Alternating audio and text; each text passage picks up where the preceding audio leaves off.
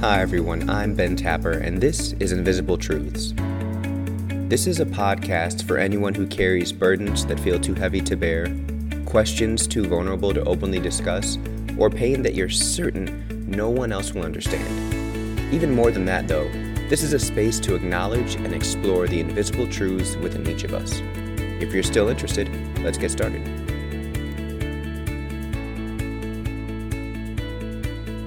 Hi, everyone. Welcome back to another week of the Invisible Truths podcast. I am here this week with Kate Cameron, who is a subconscious coach uh, in Costa Rica. So she's uh, coming to uh, coming to us from a bit of a distance, but we're so excited that uh, you could be here this morning with us, Kate.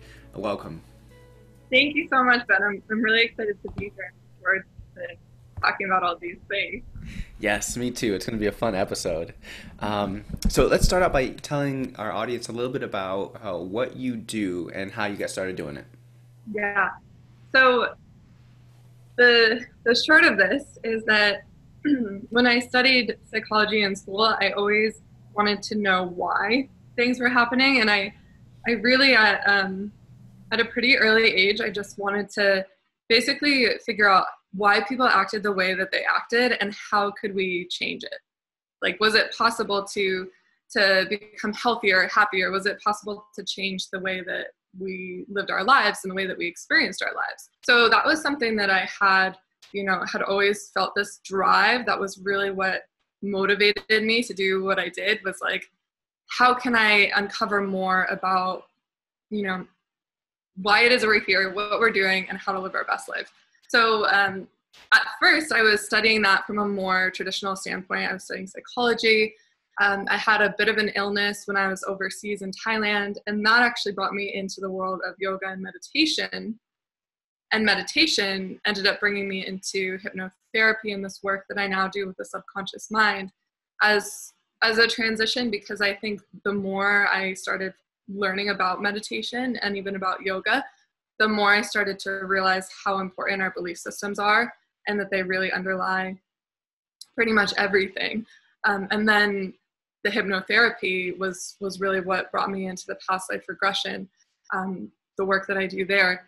But I also have had like a bit of a backstory on on why I was um, why I was drawn to past lives from like a personal standpoint. So there's like what I was learning about, and then there's a couple weird things that I could tell you stories of my childhood that just were a little bit bizarre. Um, but ultimately, that's that's how I got where I am. I am so curious about these stories, so I'm going to ask you about them in a moment. Um, but first, let, I want to make sure that I have an idea of what all falls under the umbrella of the services you offer. And, and, and it was, did I get the title right? What's it called? Subconscious Mind Coaching? Yeah, subconscious coach. Yeah. Okay. Um, and so you have hypnotherapy. Yep. You have um, past life regression. Mm-hmm. Um, what else is included in that that title and in the services you offer? Yeah. So a lot of it, honestly, is mindset coaching. Okay. So it comes down a lot to um, to what your belief systems are, helping people reframe their belief systems. I have a lot of tools and strategies that I've picked up from my formal training as a hypnotherapist, but also from my personal study of yoga, meditation, a lot of the tools that I've learned. And really, like, I, I think that the most important part of this work is getting to the root cause. So it's not about covering things up with a band aid or, uh, you know, trying to like move away from our problems. It's really about going into exactly what's there, why is it there, and how can we shift it. So a lot of that work is more on the conscious side of just, you know, talking things out, having somebody to hold that space for you as you as you move through um, those transitions. And is there a, a, moment in your life where you that kind of awakened you to this notion of getting to the root of things for your own healing? And, and can you describe that for us? Yeah, yeah, absolutely. There was. So after I graduated from college, um, I, I knew I was interested in psychology. I really wanted to study that, but I I didn't really know what I wanted my career to be. So I took a job in education. I, I, took one of those jobs where you can go abroad and teach English, which um, you know it's a really it's a beautiful profession. But to be honest, like the reason I took it was kind of like I, I don't know exactly what I want to do, but I know this will allow me to travel. I've never taught before, but hey, maybe this will be fun. I like kids. Why not try it? So I did that. And when I was teaching, about a week before I was meant to be finishing my teaching contract, I got really sick and I was in the hospital for about a week. Um, so I didn't know what was going on. I was in a really rural area and the doctors couldn't help me. Um, you know, even to go into a little bit more detail, like I had been going to the hospital a few times before they officially admitted me, trying to figure out, you know, like I have these weird symptoms. At first, I felt arm pain, and then, um, you know, I felt like like weird pain in my stomach, and they were telling me I had peptic ulcers. I even had a doctor misdiagnose me as being pregnant after doing an ultrasound, which, as you can imagine, is like a bit like terrifying, especially when you're overseas. Like I'm in this place where nobody spoke English. Um, I really had no idea what was going on, and I was I was very, in some ways, very isolated. More so, I think because I allowed myself to feel that way. But um, yeah, I, d- I just felt very confused a lot of the time. And then when I was finally admitted to the hospital, they didn't know what was wrong. I had this fever that was coming and going, and um, you know, finally one day I was like, okay, you've been giving me all these IVs, but I don't have an answer. Can you do an X-ray? Can you tell me, you know, what's really going on? And so they did an X-ray, and and finally they're like, okay, you just have a bit of bronchitis. This was after you know about a week. And so I was like, well, well, how does that make sense? You know, I've got all these weird symptoms. I have no idea what's going on. I I was literally on the phone with with my ex-boyfriend. I was like, hey, if, if something happens to me, can you make sure that my family's gonna be okay? I don't think I'm gonna make it out of this hospital. That was how seriously I thought something was wrong. And in that moment, I, I actually can remember exactly where I was. I was sitting in that hospital room. It was the middle of the night. I couldn't sleep because I had IVs in my arm and I, I just felt terrible. And I remember I looked outside the window and I said, I was like, you know, spirit, universe, whatever. This is the first time I'd ever really openly communicated with that higher power. I said, if you let me out of this hospital room, I swear I'll, I'll start doing all the things that I really want to do with my life. I'll go do my yoga teacher training, something I'd always wanted to do, but I didn't think it would, um, I didn't think it would progress me, right, on more of like that traditional sense of the word. So I said, I was like, okay, if you let me out of here, I swear, like, I'll really live life to my full potential. I'll do all the things that I can. And then I did get out of the hospital. so I went home to the States. I got better. And then I, um, I booked, I booked a yoga teacher training. I spent all the money that I had left. I even, I actually had to work to make enough to do it. Um, and then I went and I, I followed that path and it was eventually brought me here. Hmm. Thank you for sharing that story. That's that's a really powerful moment. I was picturing you, you know, like in a, hospital bed, kind of a dingy room, you know, reaching this almost breaking point and pleading with this unknown source, right? Um, and and and the the bargain you made st- stood out to me. Um, coming from uh, my background is in Christianity, and you hear stories like that fairly frequently um, in Christian circles where they find themselves down in their luck or in the dark place through illness or divorce or life circumstances, and they just kind of make this plea with God God, if you get me out of this, right, I will do X. And usually, though, in the Christian circles, it's um, I'll start living right, right? Like I'll, I'll get rid of some sin that's in my life or, or whatever, right?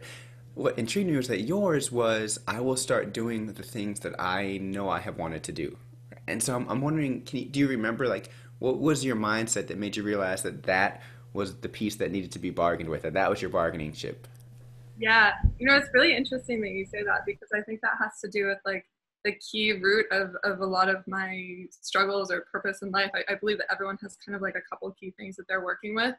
And I, I think that I realized, even though I was interested in, in learning more about the world and finding out these deeper things, I don't think I was really allowing myself to do them because I believed that I needed to follow the rules on some level um, to what I thought like my parents would have approved of. So, so yeah, maybe they wouldn't have approved of me going to Thailand to teach English, and they they didn't actually. But at least it was like considered like a job that somebody else was going to be paying me for, and um, you know that there was a company that was like reputable. And really i think every time i made a choice like that which i was i was making not only in in my work but also you know like personal decisions all these decisions i was always making them under the guise of like what does somebody else want from me? What what would be acceptable to this person? How should i react based on what this person wants me to do? And it was always always like that. So it was like this constant neglect of of what i really needed and what i was really feeling and in that moment i was just like well i think i felt very like like wasted in a sense. And i don't mean wasted drunk or intoxicated. I mean i felt like i'd just been like trying to give. And in that situation of teaching to all these i had 500 high students. And i felt like i was trying so hard to like to give to them and, and not knowing if i was doing a good job. And um, and having like all these places where i was trying to give to other people.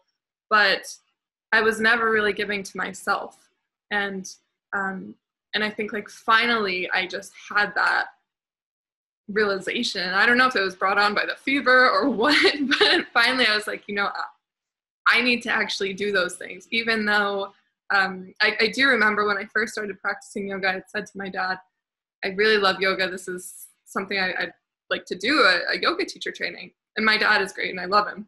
But I, I'll always remember he said to me, Kate, go online and look up how much money a yoga teacher makes in a year. So I did. and he's like, like it was basically his way of telling me that's a waste of your time. So I, I hadn't done it. I put it off. And then in that moment where I was in the hospital, I was like, well, this is the time to start listening to myself. Because if, if you know, my life can be taken from me so quickly and easily, then, you know, what's the point if I'm doing it for somebody else?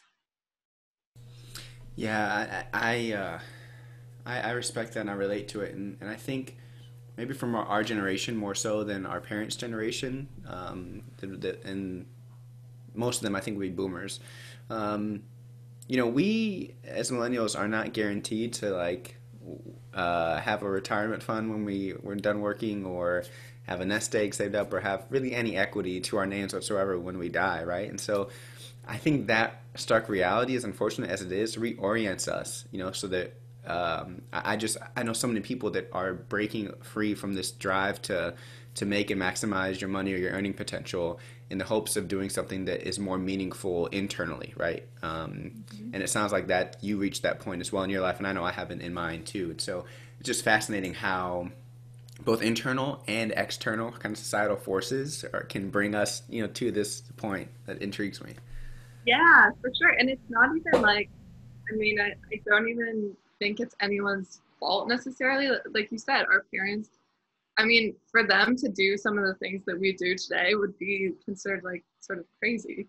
They'd be like, well, why would you go off and start working for yourself when you could have this very safe corporate job? So, right. so I, I, understand this. It's just a mindset shift. But um, yeah, absolutely. Yeah. Mm. And so, one of the most interesting um, pieces of your work, maybe interesting is the wrong word. One of the pieces I'm most intrigued by is um, the work that you do with past life regression. Um, and you said that you have stories um, of yourself kind of encountering this long before you knew it would become what you're doing uh, for your career. So, Dish, what are the stories? I want to hear those. I do, yeah. Yeah, they're quite interesting. So, um, so as I explained, I, I came from a more traditional upbringing. Um, so it's not like my parents were super hippies or anything like that. But I always remember that my mom told me when I was old enough to like start remembering, she told me that um, two things. One, that the doctor who delivered me said I was old soul. And I always asked her, like, what do you mean by that? What does that mean? And she's like, I don't know. He just, he said, like, she's done this before. Like, she knows, I don't know exactly why, but for some reason, he thought that I seemed like I had done it before. And the other thing she said was that, that when um, I was about four or five years old, we were driving over a bridge and I looked down at the water and like very calmly explained to her that that was how I died. I was just like, oh yeah, that's how I died. And she looked at me like, what are you talking about? And I guess I was just like, oh, like, it's just how I died. And then I started playing with something and she was kind of, I think I probably freaked her out, to be honest. I think as a child, it would probably seem a bit weird. And looking back now on a lot of the things that I did when I was a kid, I realize how weird they were. But I never I never thought at the moment. I mean, I, I remember writing poems when I was a little kid about dying. I thought everyone did that. nah, not so much. I used to write these really weird poems about like like the meaning of life and like the impermanence of life and like how we would and it's so weird because I literally thought everyone did that. that is so great. So great. Um, yeah, go ahead. Oh, and then um, when I was a little bit older, I uh, I, I kind of like rejected the idea of reincarnation to some extent. And then when I did get into a lot of the deeper meditation work, I um, I did vipassana, which I don't know if you're familiar, but it, okay, so it's a 10 day silent meditation retreat. So for 10 days, you're silent. You go with all these people, and you, you basically meditate from like six in the morning till 9 p.m. with with little breaks and a little bit of like information in between. And um, it's it's hard, but what it it really does start to do is it it starts to knock you down into those deeper layers of your subconscious, which is trust me, you know, not always fun. A lot of people left early. Um, but for me, on like the third or the fourth day, I started seeing all these faces when I was in meditation. Um, and it was something that had kind of happened to me before. I would see all these faces, and they were always faces that were different ethnicities to me. They were always faces that I had never seen before in real life. And they would flash in front of my my visual field, even though my eyes were closed. They would flash as real as if they were standing right in front of me. So it was so like clear, just face after face after face.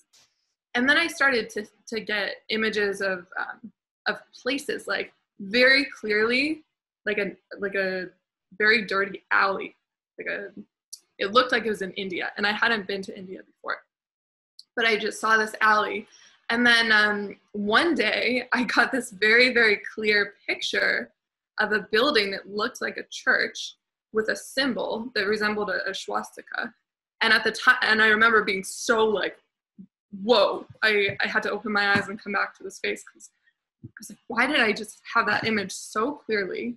And why did I have such a strong emotional reaction to it?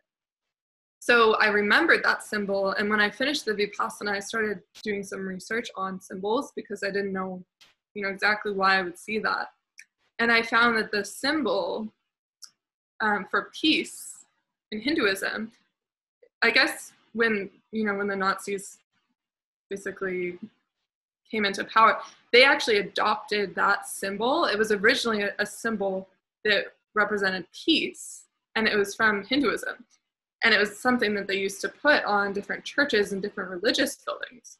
And when I saw it, when I saw that in my meditation, I felt like a very, it felt like a home. I was like, oh, this is my home. Like, this is my safe place, my, I don't know, spiritual place or whatever.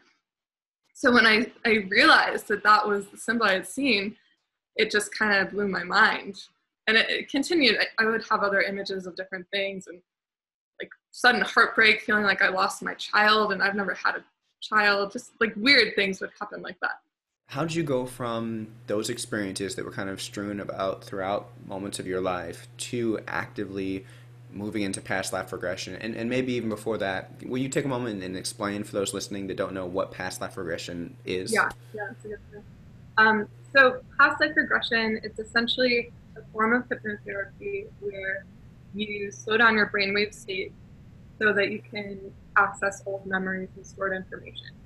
So it's the same process that I would use if I were going in with somebody to look at a childhood memory, maybe a repressed memory or something that they wanted to get more details of from their childhood. It's the exact same technique, the exact same process that I use for past life regression. And what it does is it essentially just helps you to relax enough that you can pull out those parts of information that normally would overload the conscious brain. And then for anyone who might be listening who's super skeptical, like I at one point was, you know, I, I went through periods in my life where I didn't really, you know, buy into any of this stuff, even though I've had some of those early life experiences.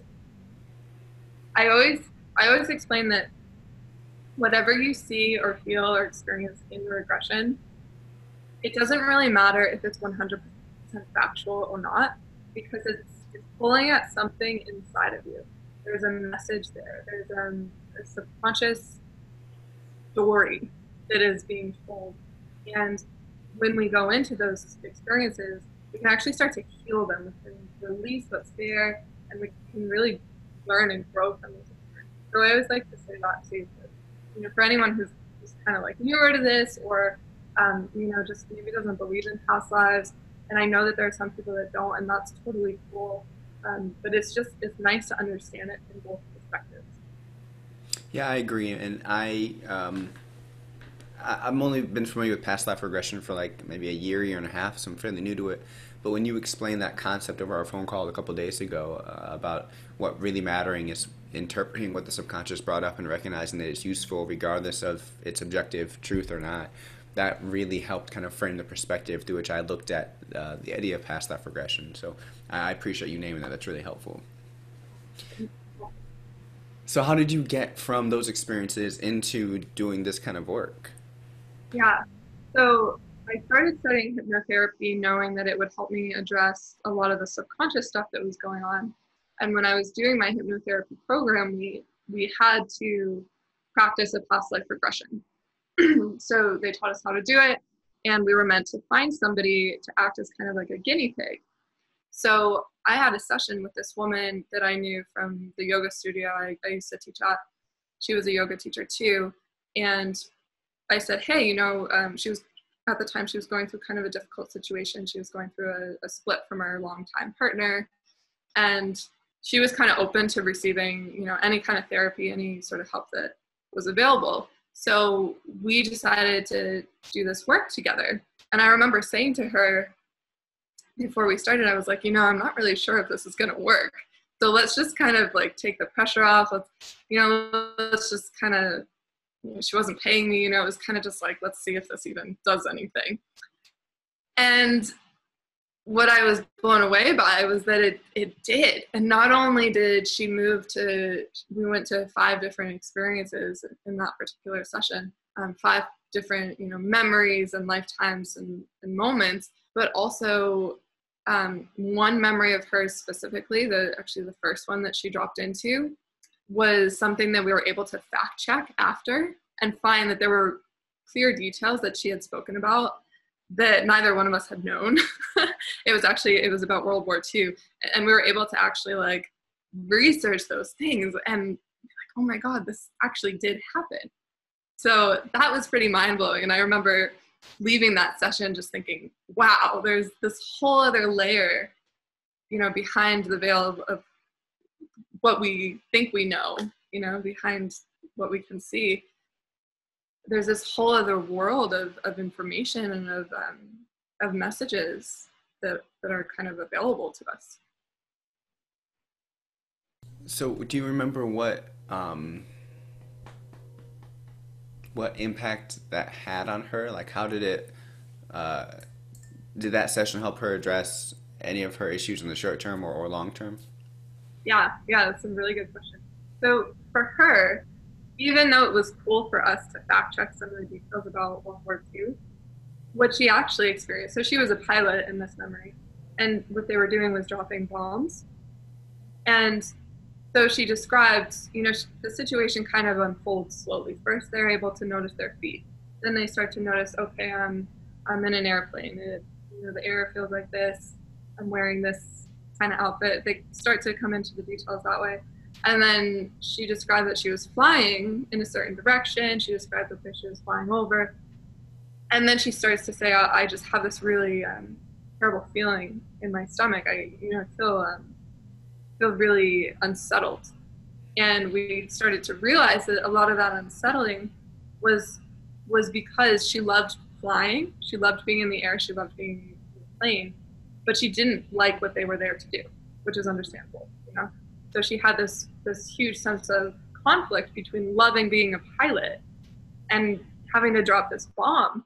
So what we were able to do is is help her acknowledge that, so you know, consciously, but also tapping in with that subconscious bit, so that she could start to process.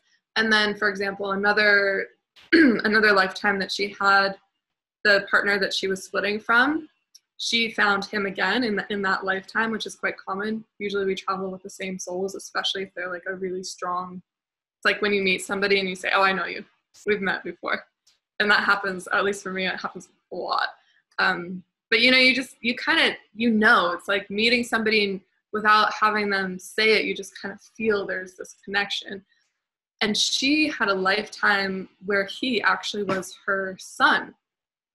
So it described the way that she was feeling about him in, in her current life, which was that she loved him. She didn't want to be with him romantically, and she didn't really understand why. So when she was able to access that information, whether it was true or not, who knows?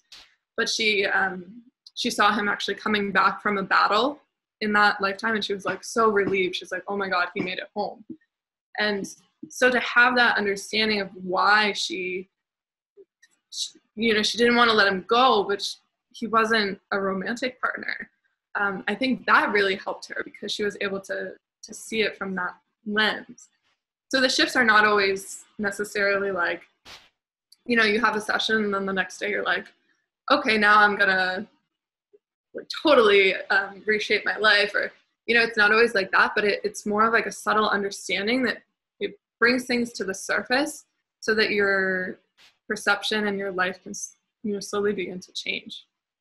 That yeah, that aligns with some of the things that I've read, and um, it, to me, the the concept is fascinating because of the interplay with um, psychology and sociology. You know, as we as you were talking, and as I think back to other things that I've read, books that I've read about past life regression, um, one of the things that I keep it, it's a sticking point for me. I, I, don't know that I can explain why, but it, it whenever I uh, read a story or hear about um, someone that is white experiencing a past life in a place of color, like you know Kenya or um, Thailand or, or, wherever, it um, I like I, I tense up and I'm like, ah, how do we understand?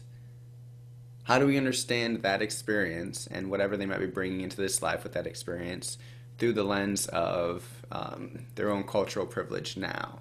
You know and so i wonder if you have thought about or if there are people doing work to, to understand the intersection of some of these tenets that come up in past life regression in the context of like our current sociology and cultural constructs. Yeah that's a really good question. It's, it's actually something i have thought about a lot. And um, yeah it's it is really interesting because it happens all the time like you said. You know people are either in a totally different part of the world, a totally different ethnicity, a totally different culture. Um, and also, like a lot of times, people will have different lifetimes where they come from different statuses in, in terms of like privilege. So sometimes the same person will have one lifetime where they're this you know very high status individual, and another lifetime where they're literally you know living on the street. Mm-hmm. So the way that I, I see it is that usually um, well I guess I should say it this way. The way that they usually see it is at first, um, you know, they're able to find a message in both. They're able to find a lesson in both situations. So, what is it that they need to know? And that that message can be different for everyone depending on the person and what it was their soul needed to grow from. But those situations are always there to teach us something, and they're always there to kind of show us okay, so maybe you came from this place that, you know, didn't feel so great, but look at what you did have, you know, and sometimes, sometimes people are, this is actually very common.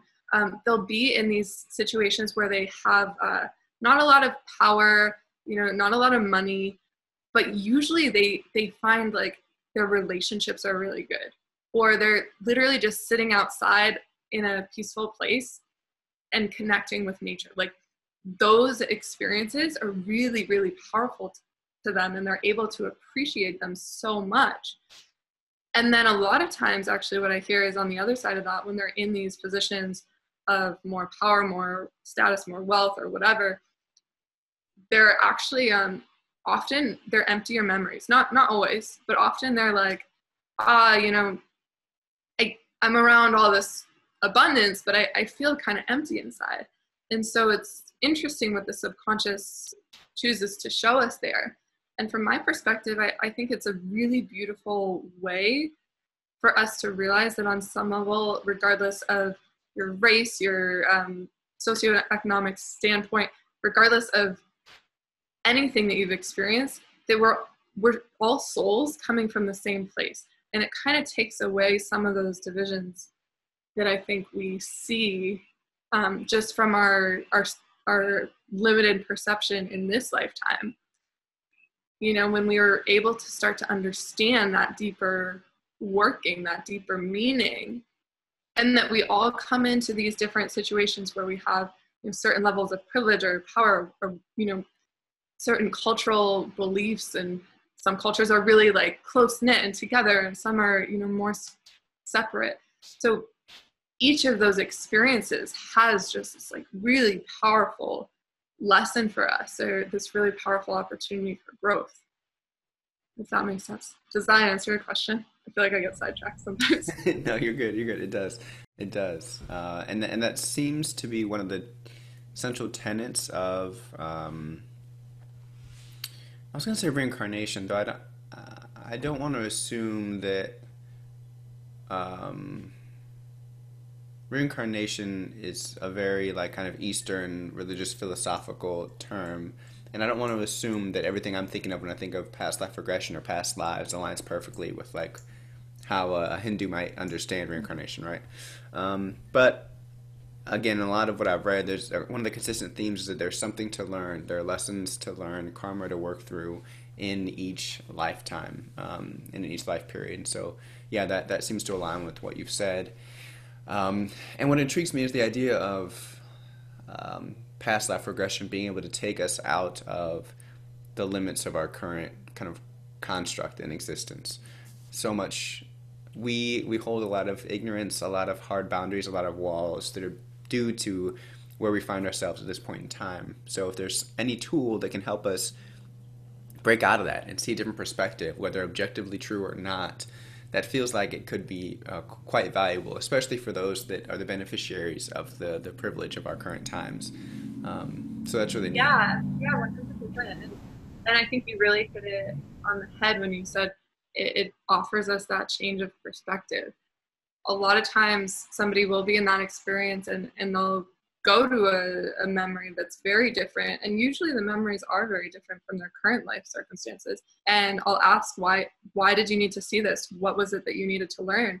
And oftentimes they're like well i needed to understand that you know there's another way of being and that i can be more compassionate in this particular way because i now understand i've widened that understanding that i have of the world just that little bit more at this point in your life, you know, where you find yourself, um, what do you what do you find yourself working through? What are the, the messages that are coming through for you uh, in your own expansion at this season of your life? To be honest, I think I'm still working on layers of of that first like initial hit that I had in the hospital. Like I'm still working on how can I truly show up for myself in a stronger way. So I'll find that for me, this this sneaks in, um, sneaks up in little places. Like when I first started working with other people, I put this immense pressure on myself to fix all their problems and to, you know, immediately be able to like help them release, you know, decades or lifetimes of stuff. And if I couldn't do it, I felt really uh, responsible. So I think even just in the way that I, have recently switched my title from being a hypnotherapist to a subconscious coach, that shift has been helpful for me because as a hypnotherapist, I felt like I was, you know, I had to, on some level, do some of the work to get them there. Whereas when I come from the coaching standpoint in, in my mind, it might be the exact same process, but I feel like there's a um, there's a clearer understanding for me that this is this is their own work and i'm just there to coach them. I'm there to guide them. And we might come into it through you know a, a process that is like hypnotherapy but i still feel like there is that uh, that autonomy where um, i feel like i'm able to to be a little bit more disconnected from like oh my god i need to make sure this person succeeds. And instead it's like i'm here i'm offering the best i can you know what happens on the other side is sort of out of my control um, but the best results are going to come when I show up from that place. So that that has been, I think, the biggest, one of the biggest things for me.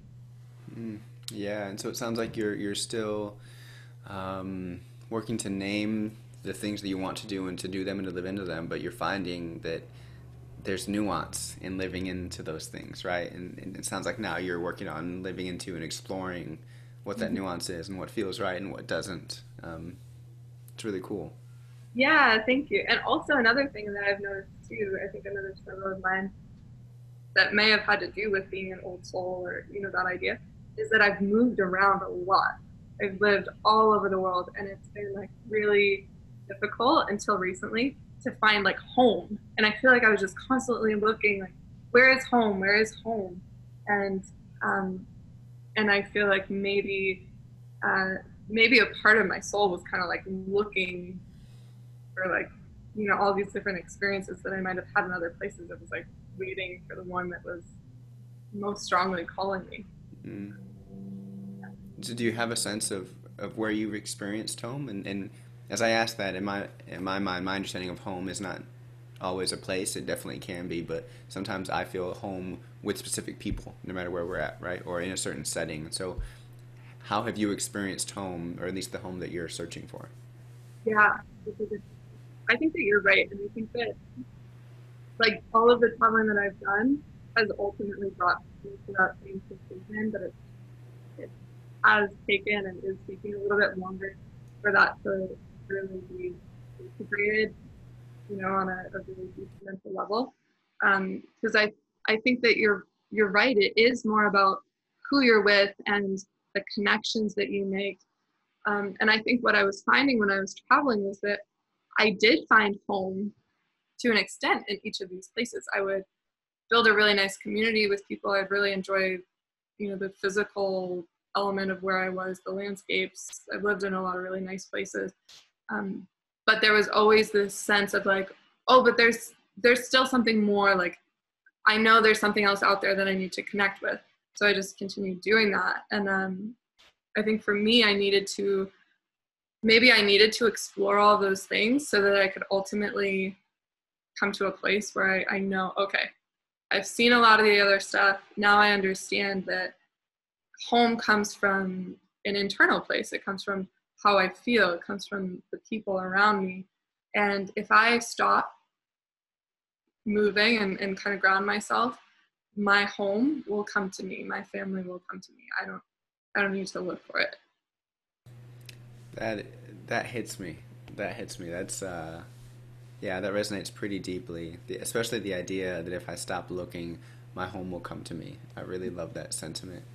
Um, I think I one of my lifelong quests is um, for for meaning, both in you know to feel like I've impacted my environment and the world in in a magnificent way, um, but also to feel like I fit with the people around me, um, and I think as a result of those kind of dual quests, it has made it hard for me to feel satisfied, right, with anything I have at any given point. I'm always looking to what's next, right? Like how will I evolve next? What is the next change, the next challenge?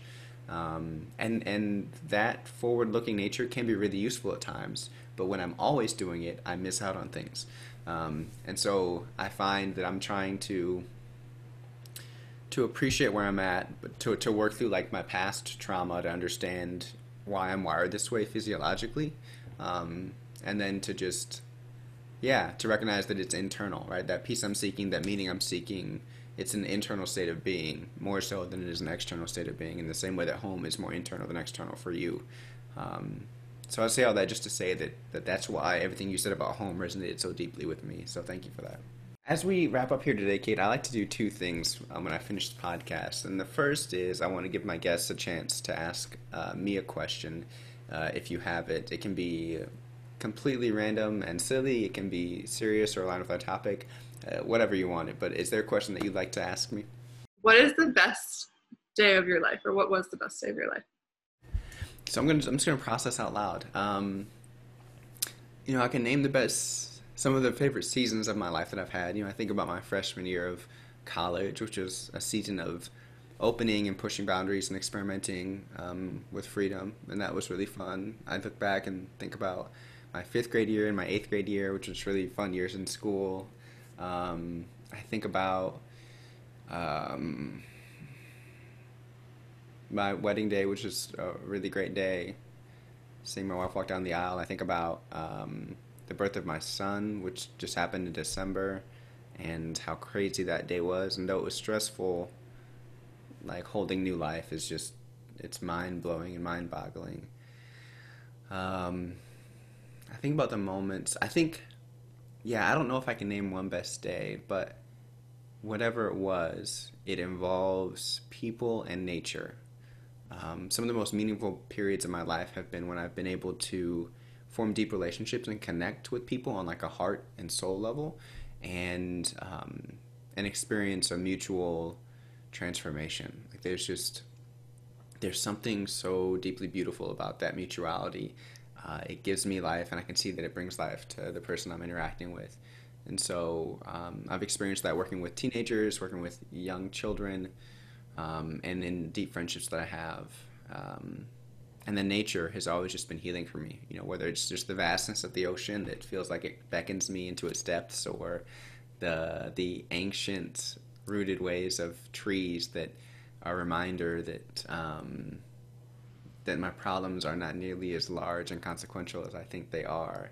Those things kind of root and ground me. So I don't know what the single best day would be for me, but it definitely involved people and it involved uh, being around nature. I love that. And I like how you, you talked about it in straight memories because as you were saying them, I kind of like picture your life like in these pieces. It's really cool. And that's exactly how I was picturing it. I saw like the the vignettes of different moments kind of flashing across uh, the screen. Yeah. Yeah, it's like a highlight reel. Absolutely, absolutely, yeah. Such a great question. Do you have an answer to that question, by the way? Um, my answer would probably be similar to yours, but uh, yeah, definitely, definitely some some peaks. Um, I relate with what you said about college. I think like when you first go off on your own, there is this really beautiful sense of freedom. So I know I definitely had some of those moments in college. A lot of them after college when I was traveling. You know, kind of like these emotional highs of being in these beautiful places with these beautiful people um, and then yeah and finding those those people that you really relate to those times in nature where you you just feel um, you know connected and yeah I, I think i'm coming into even more of those days i feel like the best the best days are even still to come that's such a beautiful hope and lure as you continue to do your work. I'm so happy that you you have that feeling. That's awesome. Thank you. So as we wrap up, the final thing I like to do is um, I like to leave the audience with um, some sort of practice or phrase or intention that they can set and hold for like two to five minutes every day over the next week um, that ties together the themes that we've talked about. So um, that can be themes of, of opening up, of pursuing kind of your life's calling, of learning lessons over time, or just like kind of falling through the layers of yourself. So, is there a practice or, or something that you would invite the audience to focus on as, as they wrestle with these themes and chew on the wonderful content you've Thank given you. today? Yeah, that's that's a really good question. One thing that I do like to advise to my clients and, and also do on my own is um, is to use that time right before you fall asleep, the time that the subconscious is actually more active than normal, and um, and really like lean into that as a way to um, to build a relationship with yourself. So instead of like being on your phone right before bed or being on your computer, I know we've, we've all done it, like especially now that we're in quarantine, it's easy to have those things. Um, but you can actually use that space to focus on uh, things that you want to resolve in your life. A lot of times, if there's something I'm working with in, in my waking life and I don't have an answer for it or a solution, what I'll do is before bed, I'll literally just lay there and think, like, please show me something that will that will help me resolve the situation. And I found that when I do that, I end up having these really intense dreams. Sometimes they're really cathartic, really beautiful. Sometimes they're a little bit more difficult. But even in that difficulty the subconscious is processing and is making sense of different things. So, what I'll recommend to my clients is have them keep like a journal by their bed.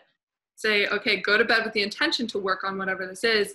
And then when you wake up in the morning, write down what came up. If you remember any of your dreams, or even just how you're feeling. Do you feel peaceful? Do you feel frustrated? Like, how, how do you feel when you wake up? And what you're doing is you're using that whole um, that whole space of your sleeping cycle, you're going in with the intention to work on those deeper issues. It can be really, really powerful. And even if you don't have an issue that you want to work on, you know, you might say like, since we're we were talking a lot about past lifetimes, maybe you're just kind of curious. Maybe you go in with the intention to say, I want to see what's there from maybe another lifetime. And, and you can access through dreams, you can access a lot of um, a lot of information that way. So yeah, that, that would be my, my recommendation. Thank you for that. I love how um, how practical it is. You know, it's something that's fairly simple that we can all do. Just get a journal, write down an intention or something we're holding before we go to sleep, and then name what we feel we can name when we wake up. That's that's simple. We can do that, right? And I, I imagine it can have such a profound effect. Um, so, Kate, how can people get in touch with you if they want to learn more about your services or just follow your work? Where can they do that? Yeah, so you can follow me on Instagram at Seeking Sundara. It's S E E K I N G S U N D A R A. Or you can um, send me an email. My email is Kate Cameron at seekingsundara.com. Um, so it's, you know, the word seeking like you're looking for something. And then Sundara. Um, and yeah, I, I, love connecting with people. I also have a, a, free Facebook group I started just about a month ago, and it's got um, a really, really beautiful community. I'm, I'm super happy about it uh, of people just like supporting each other and self growth. And um, that's that's been a really nice way for us to connect during the quarantine and just like keep each other accountable for, you know, for for growing and also like laughing together. People post funny stuff as well in the group, so it's a nice way to connect we definitely need laughs during this time. For sure. For sure yeah. Wonderful. And I'll drop those links in the episode description. So um, thank you so much for being here. I have loved every minute of this, Kate. It's been a pleasure. Ben, thank you so much. Thank you for listening to this week's episode of the Invisible Truths podcast. I know it's been a while since I put out a new content, but I appreciate you sticking around and checking back in now that this episode is finally aired. To learn more about my guest, Kate Cameron, you can check out the links to her Instagram and her Facebook in the episode description, and you can also find her online at Seeking Sundara. I know this topic is not a typical one we would cover in this podcast, but I think past life regression is particularly interesting. Whether or not you think it's really possible, I think we can agree that there are things we can learn by asking the questions and exploring the concepts that past life regression brings up for us. So, if you're curious at all or you're on the fence about it, I encourage you to do some research and check it out. It's some really interesting things. Once again, thanks for coming back. Thank you for listening to this week's episode. I hope you enjoyed the content. We will have more episodes and more interviews coming out in the subsequent weeks. Stay safe, stay sane, and be gentle with yourselves. Until next week, I'm Ben Tapper.